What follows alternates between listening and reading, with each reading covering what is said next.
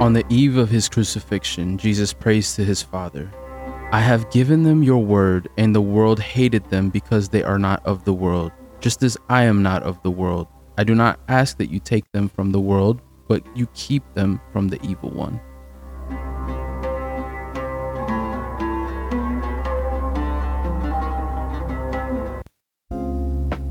Hey everyone, welcome back. I'm your host, Nate Gazal, and you're listening to Aliens on Earth. Please stick around, we've got a very special episode just for you.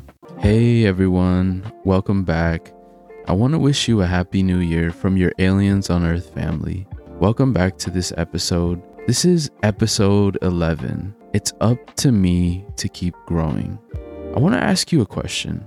Do you ever find yourself starting something and then stopping after a while and then starting something else and stopping after a while and then starting something else and then stopping after a while? I think you catch my drift. You've had like 39 jobs, 289 hobbies, and you are or were the CEO to seven LLCs that didn't even see the light of day and all within the last past year.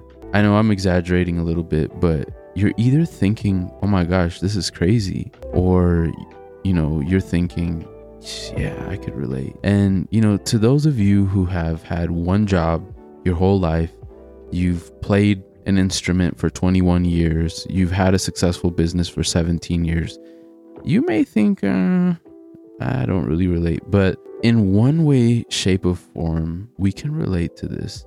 We've all at one point started something, but for whatever reason, just never followed through to see it to completion. I believe in our modern world, everything is sort of based around our convenience. There's so many life hacks, tips and tricks, shortcuts you know, think smarter, not harder. In a way, through all this sort of tidbits of knowledge and quick fixes and and get rich quick or get what you want in a quarter of the time type of information that we get, laziness has sort of crept in, and the inability to withstand any amount of pressure or discomfort has kind of kept us from ever really committing to something or to someone. It's like we want to do better, we desire change, but we can't seem to ever really break out of our need for comfort and desire to feel good all the time. You know, Honestly, though, how many commitments have we made, whether it's to ourselves or to God or, you know, someone else, that we've failed to come through on. It's almost like we're willing to do anything as long as it doesn't cost us anything time, money, our sleep. We're all about doing the least amount of work. Commitment, that word itself, for some of us, it's like a cuss word. It seems like a prison sentence, or, you know, simply because it requires so much from us, it makes us uncomfortable. I want to present to you three principles from scripture that could really put us on the path to moving forward, to breaking past that cycle of starting and then stopping. Break us free, break us out of our comfort, this comfortable, all about convenience sort of crisis that we're in, I believe. And honestly, I feel that that's kept us from all of God's wonderful plans, all of His amazing promises that He has for us to growth to longevity, to be able to actually follow through in our faith, in our daily life activities. So, follow with me.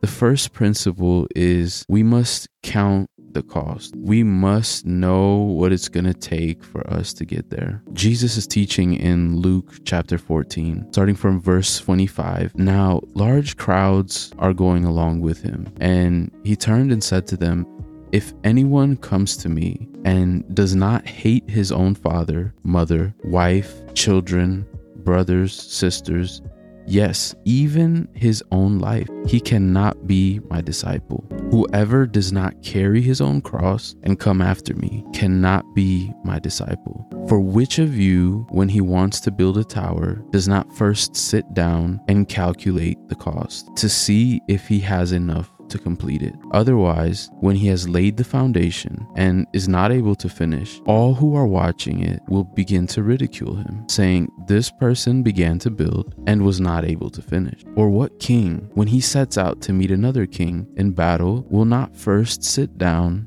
and consider whether he's strong enough with 10,000 men to face one coming against him with 20,000. Otherwise, while the other one is still far away, he sends a delegation and requests terms of peace. So then, none of you can be my disciple who does not give up all he owns, all his possessions. And he goes on to tell them, you know, what good is salt if it loses its flavor?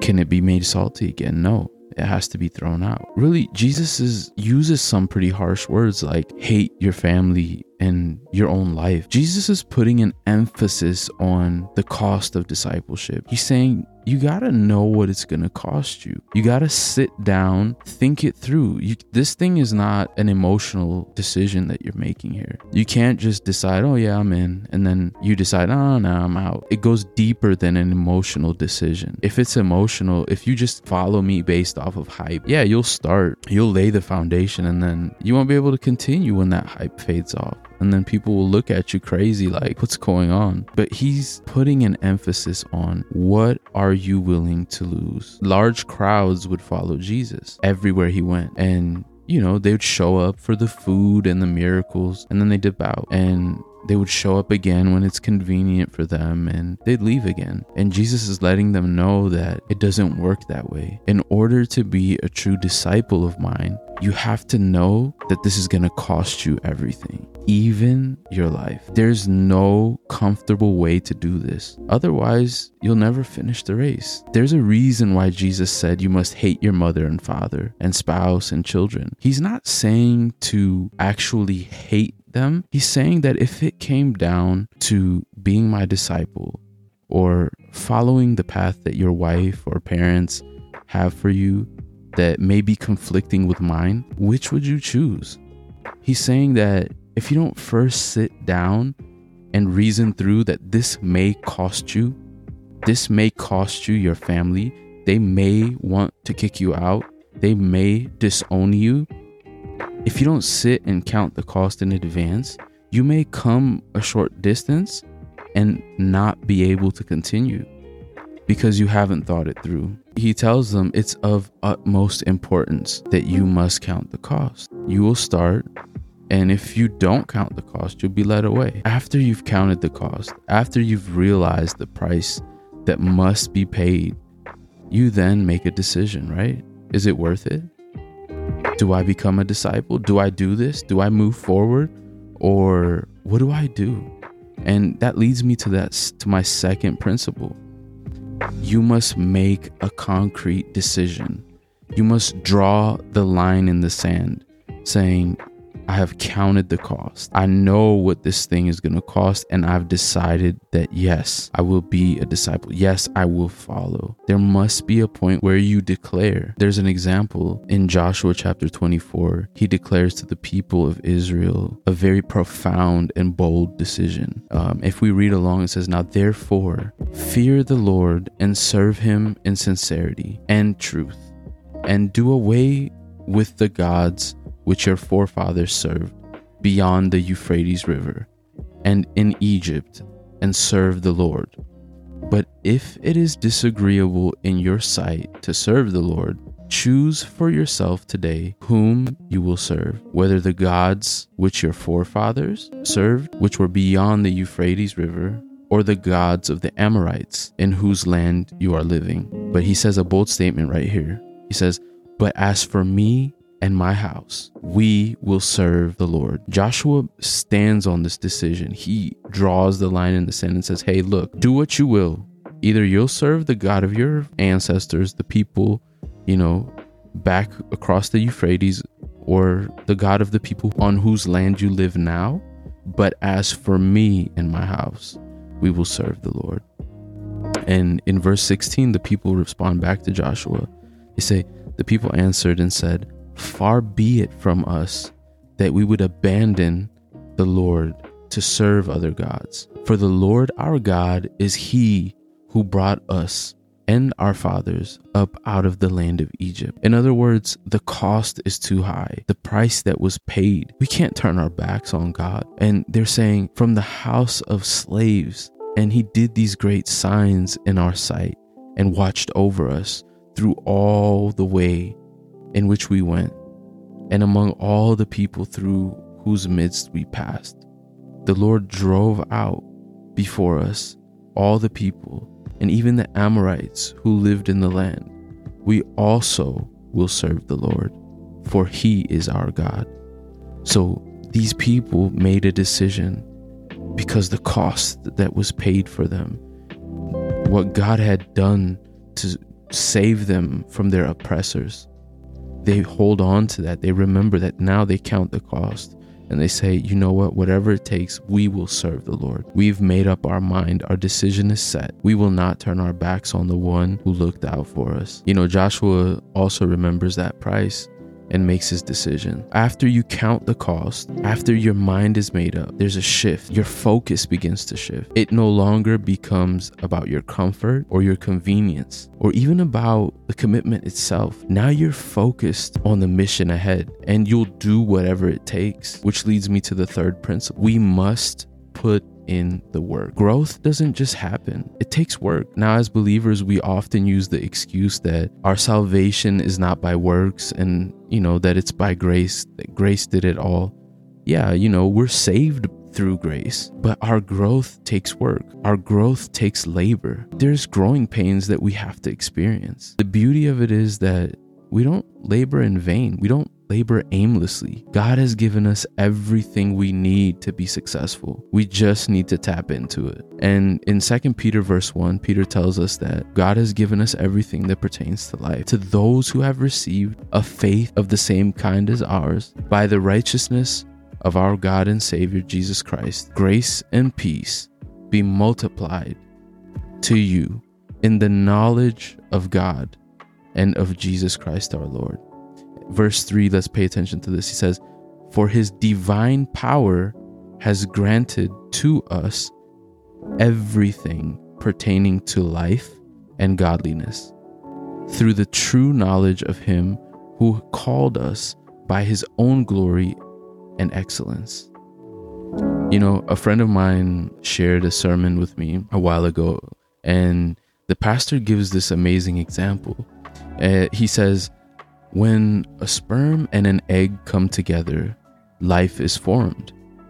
Everything that that baby needs at that point to become a full grown man or woman is already provided in there although it's at a different form of life, it's at a different stage of life, nevertheless, everything, all the potential that that baby has or that that, you know, girl or boy has is already there the mom and dad are not, you know, running around trying to find a nose after a certain time and running around trying to find arms and legs to place on the baby. It's already there. It just hasn't developed yet. As long as the mother puts in the effort to eat food, nourish her body, drink, sleep, that child will eventually grow and be born. And even after birth, as that mother and father put in that work to nurture that baby, that baby will grow into being an adult. Let's look back on verse 4. It says, Through these things,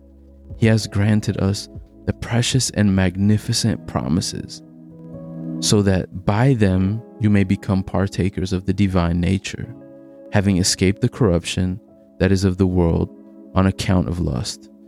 Now, for this reason, it says, also applying all diligence. Here's the part where we have to work. So it says, God has given us everything we need pertaining to life. So, with that example, it's like everything that we need is right there. But it doesn't mean that we don't have anything to do, we don't have a part to play.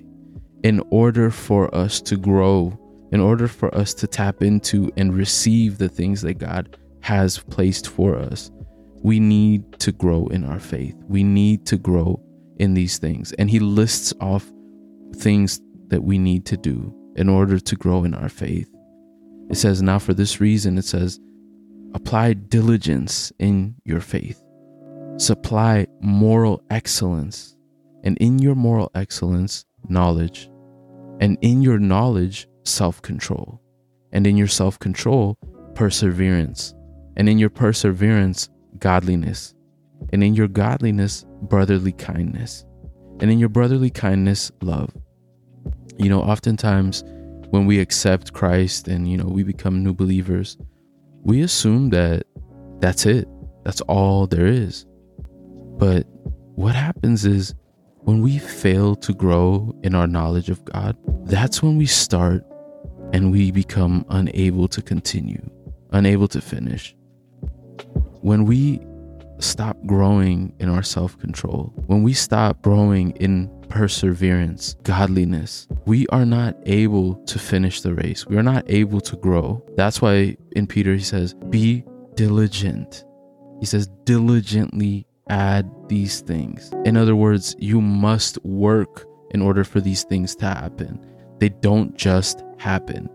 Growth doesn't just happen and it's like you know you you want to know god more then study scripture. Dig deeper. Understand the bible not just on a surface level. Don't just memorize random scriptures. Understand the context. Self-control doesn't just happen to you. You have to practice it. Just as the prior example the baby has all the potential but unless the work is put in by the parents that baby will never grow to see that full potential and going into verse 8 says, For if these qualities are yours and are increasing, they do not make you useless nor unproductive in the true knowledge of our Lord Jesus Christ.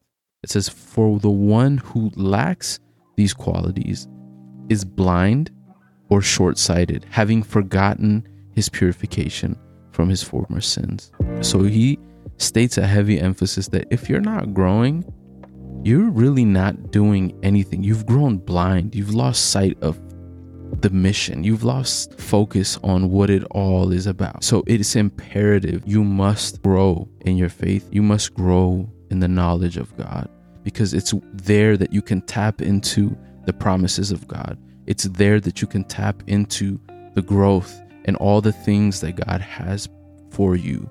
Otherwise, you will never reach the potential that God has for you. And it says, be all the more diligent to make certain about this, to make certain about this calling and choice for you. For as long as you practice these things, you will never stumble. For in this way, the entrance into the eternal kingdom of our Lord and Savior Jesus Christ will be abundantly supplied to you. So never stop working, never stop doing these good things to grow in faith and to grow in our knowledge of God because it's there that we get the resources to enter into the promises that God has for us. And I'll end with this. Again, it'll be like a man on a journey who was called his servants and entrusted them his wealth. To one, he gave five bags of gold to another two bags, and to another one bag, each according to his ability. Then he went on his journey. The man who had received five bags of gold went out at once and put his money to work and gained five more bags. So also did the one with two bags of gold. He gained two more. But the one who received one bag went off, dug a hole in the ground, and hid his master's money. After a long time, the master of these servants returned and settled accounts with them. The man who had received five bags of gold brought the other five. Master, he said, you entrusted me with five bags of gold. See, I have gained five more. His master replied, Well done, good and faithful servant. You have been faithful with the few things. I will put you in charge of many things. Come and share in your master's happiness. The man with two bags of gold also came. Master, he said, you have entrusted me with two bags of gold. See, I have gained two more. His master replied, Well done, good and faithful servant. You are faithful with a few things, and I will put you in charge of many things. Come and share your master's happiness. Pay attention to this. Now, in verse 24, then the man who had received one bag of gold came. Master, he said, I knew that you are a hard man, harvesting where you are, have not sown, and gathering where you have not scattered seed.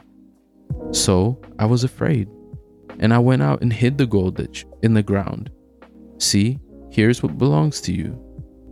His master replied, You wicked and lazy servant. So you knew that I harvest where I have not sown, and gather where I have not scattered seed.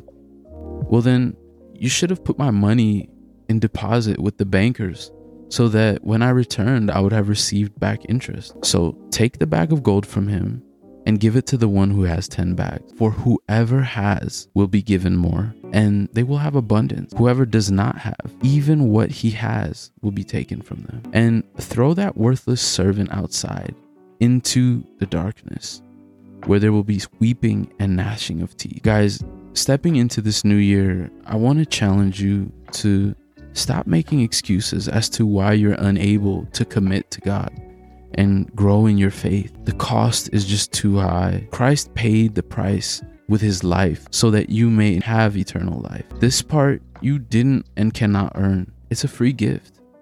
But your growth from simply being a believer into a disciple is totally on you. Is the price that was paid for your sins, isn't it worth putting him above all and growing closer to him, being like him? Then make a decision today and begin working diligently for your growth. This applies to every aspect of our lives, honestly. God has given many of us gifts and talents but because we're so wrapped up in our comfort and our convenience, maybe even fear, we never step out and really push ourselves beyond our comfort zone. It's awkward. It's going through things that you've never experienced.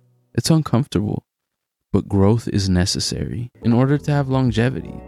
Imagine going to the gym and lifting a max of 10 pounds on every machine, but doing this every day for three months you'd get discouraged and quit because it's too easy and you won't get any results. There's no growth in it. In order to see the gains, you have to lift heavier weights. And that's uncomfortable and it's painful, but that's the path to growth. And I want to encourage you to do something. Get uncomfortable. Stop putting limitations on your potential. God has given you everything you need pertaining to life. It's up to you to tap into it. Are you seeking peace, joy, belonging, purpose? Grow in the knowledge of God, and those things will come to life. But you have to put the work in. God will not force your hand. You know, it's already there for you. Do you have plans on learning a new trade? Starting school, getting in shape, whatever that may be, count the cost. Be honest with yourself. Are you satisfied with where you are? If not, don't wait on God to push you. Make sure you have the resources to get it done, make a plan, and make a decision. Draw the line in the sand. Make up your mind and say, enough is enough, and get to work. Plans and decisions without actions are useless, but so are actions without plans and decisions.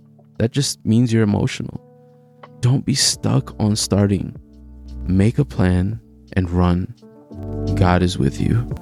If you've enjoyed this episode or any of the other episodes, please download them, share them with your friends, comment, tell us what you think, and most of all, tune in next week as we have a brand new episode just for you. This is Aliens on Earth. And until next time, I'm your host, Nate Gazelle.